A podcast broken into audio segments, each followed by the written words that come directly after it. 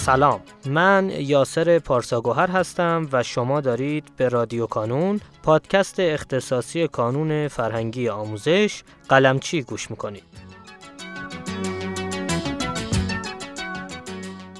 ما در هر فصل از این پادکست قراره که سراغ یکی از بخش‌های فعال در کانون بریم و در کنار بالا بردن آگاهی و شناخت شما از این بخش‌ها نکاتی مهم و مسیر آموزشی شخصی سازی شده ای رو خدمتتون ارائه کنیم. در فصل دوم از رادیو کانون به سراغ مقالات آیه کازم قلمچی میریم و در هر شماره یکی از مقالات رو برای شما عزیزان شنونده می‌خونیم.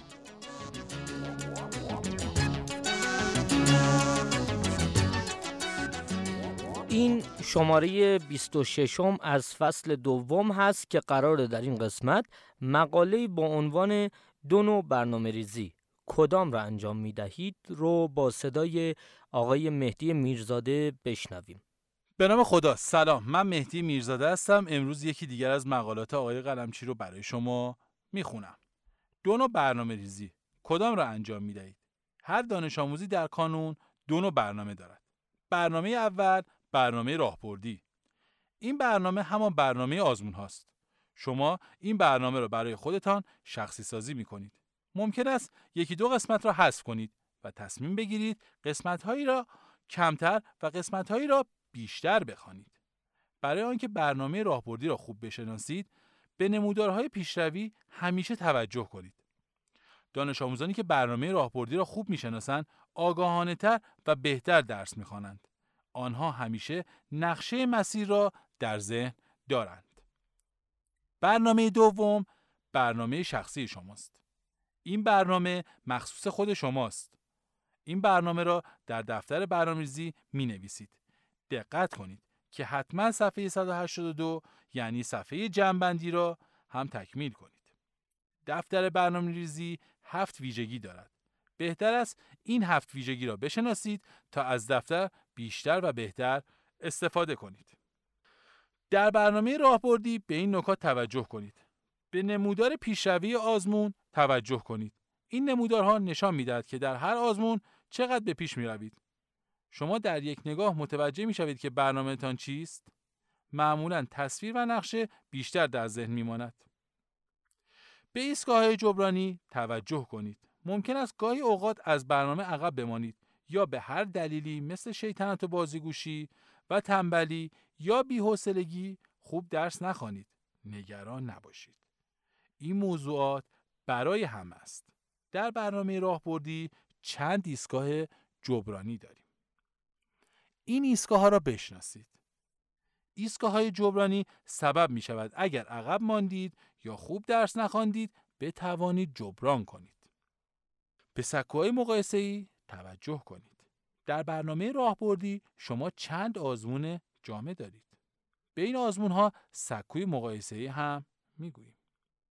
در این سکو شما می توانید متوجه شوید که نسبت به سکوی قبلی چقدر تغییر کردید. می توانید پیشرفت خود را اندازه بگیرید. آزمون امروز هفته مه یک سکوی مقایسه است. دانش آموزانی که از تابستان شروع کردند می توانند نتیجه آزمون امروز را با اولین آزمون تابستان مقایسه کنند. آزمون هدیه 14 مهر را از دست ندهید. آزمون هفته بعد یعنی جمعه 14 مهر هم مشابه آزمون امروز است. این آزمون یک آزمون هدیه برای همه چه کانونی باشند و چه کانونی نباشند رایگان است. شما به دوستانتان هم می توانید بگویید که در این آزمون هدیه شرکت کنند. مقایسه کارنامه هفته مهر با آزمون 14 مهر و اولین آزمون تابستان سبب می شود. شما نقاط قوت خود را بهتر بشناسید و نیازهایتان را بهتر تشخیص بدهید. آیا حجم برنامه راهبردی برای شما مناسب است؟ زیاد است؟ کم است؟ ممکن است در بعضی درس ها حجم برنامه برایتان زیاد باشد یا در مدرسه هنوز چند صفحه ای را نخوانده باشید. می توانید برنامه را برای خودتان شخصی سازی کنید. به کمک اولیا و پشتیبان خود تصمیم بگیرید کدام قسمت های برنامه راهبردی را حذف کنید و کدام قسمت ها را بیشتر بخوانید. اگر در مدرسه درسی را نخوانده باشید دو کار می توانید بکنید. می توانید خودتان پیشخانی کنید و با روش خودآموزی آن قسمت ها را بخوانید. یا اینکه آن قسمت را فعلا نخوانید در ایستگاه جبرانی آن قسمت را مطالعه کنید. شما معمولا کدام تصمیم را می‌گیرید؟ پیشخانی می کنید یا منتظر ایستگاه جبرانی میمانید؟ برنامه شخصی با دفتر برنامه ریزی خیلی ساده است. وقت کمی می‌خواهد. گفتیم هر دانش آموز در کانون بجز برنامه راهبردی یک برنامه شخصی هم دارد. شما با دفتر برنامه ریزی برای خودتان برنامه شخصی دارید. اولین موضوع و اولین ویژگی برنامه شخصی این است که نوشتن دفتر برنامه ریزی خیلی ساده است و هر روز فقط یک دقیقه زمان می‌خواهد.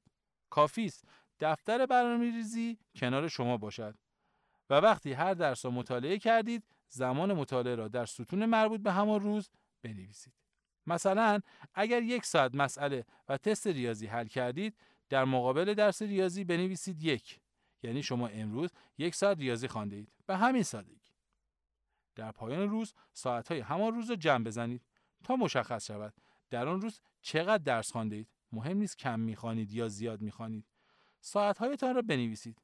همین که ساعتها را می نویسید انگیزهتان بیشتر می شود ضمنا خودتان را هم بهتر می شناسید و متوجه می شوید ارادهتان چقدر است و البته خیلی چیزهای دیگر را هم خودتان متوجه می شوید ویژگی های دفتر برنامه ریزی اولین ویژگی را توضیح دادیم. نوشتن این دفتر خیلی ساده است و وقت خیلی کمی می خواهد دفتر برنامه ریزی و این برنامه شخصی مخصوص خود شماست و فقط برای خود شماست. بنابراین این دفتر و این برنامه ریزی را خودتان انجام می دهید. البته می توانید از کمک اولیا و پشتیبان هم استفاده کنید اما کار اصلی با خود شماست. در این دفتر بیشترین اعدادی که می نویسید کارهایی است که واقعا انجام دادید. ساعتهای مطالعه را پس از اینکه درس خواندید می نویسید. البته تصمیم هایتان را هم می توانید بنویسید.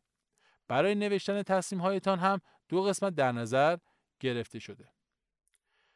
مقیاس زمانی برنامه یک هفته است. یعنی ممکن است یک روز کمکاری کنید مهم نیست. در روز بعد جبران می کنید. هفته ها را با هم مقایسه کنید. ضمنا این دفتر جا برای ابتکار و خلاقیت شما هم دارد و شما می توانید ایده های خودتان را هم در دفتر برنامه ریزی اضافه کنید. این دفتر دوست همیشگی شما خواهد بود. دفتر برنامه‌ریزی دفترچه خاطرات شما نیست اما دوست صمیمی شماست. دفتر برنامه‌ریزی یک آینه است که چهره علمی و آموزشی شما را به شما نشان می‌دهد. جنبندی هر دانش آموز در کانون دو برنامه دارد. یک برنامه راهبردی. این برنامه را کانون می‌دهد و منطبق و هماهنگ با برنامه مدرسه است. اما شما این برنامه را برای خودتان شخصی سازی می کنید. اگر چند صفحه را هنوز در مدرسه نخوانده بودید یا خودتان عقب ماندید یا تنبلی کردید نگران نباشید. ایستگاه های جبرانی در برنامه وجود دارد. دو برنامه شخصی شما با دفتر برنامه ریزی برای خودتان برنامه ریزی می کنید. کار با دفتر برنامه ریزی خیلی ساده است اما وقتی دفتر برنامه ریزی را تکمیل می کنید متوجه می شوید که این دفتر که تأثیر عظیمی در پیشرفت شما دارد. یک موتور است که انگیزه درس خواندن و تلاش را ایجاد می کند و به درس خواندن شما تعادل و نظم می دهد. باید شروع کنید. کار کنید تا اهمیت و لذت و تاثیر برنامه ریزی را بهتر و بیشتر بشناسید و خودتان تجربه کنید. یک سال موفق و پر از دستاورد را برایتان آرزو می کنیم در کنار خانواده، دوستان، پشتیبان و معلمان عزیز. وقت بخیر، خدا نگهدار. آقای میرزاده گرامی سپاسگزارم از اینکه دعوت ما رو پذیرفتید و متشکرم از بابت خانش مقاله 26 هم. شما عزیزان می‌تونید لینک دسترسی به فایل متنی مقاله رو در قسمت توضیحات پیدا کنید و با کلیک روی اون لینک مقاله رو برای خودتون دانلود کنید.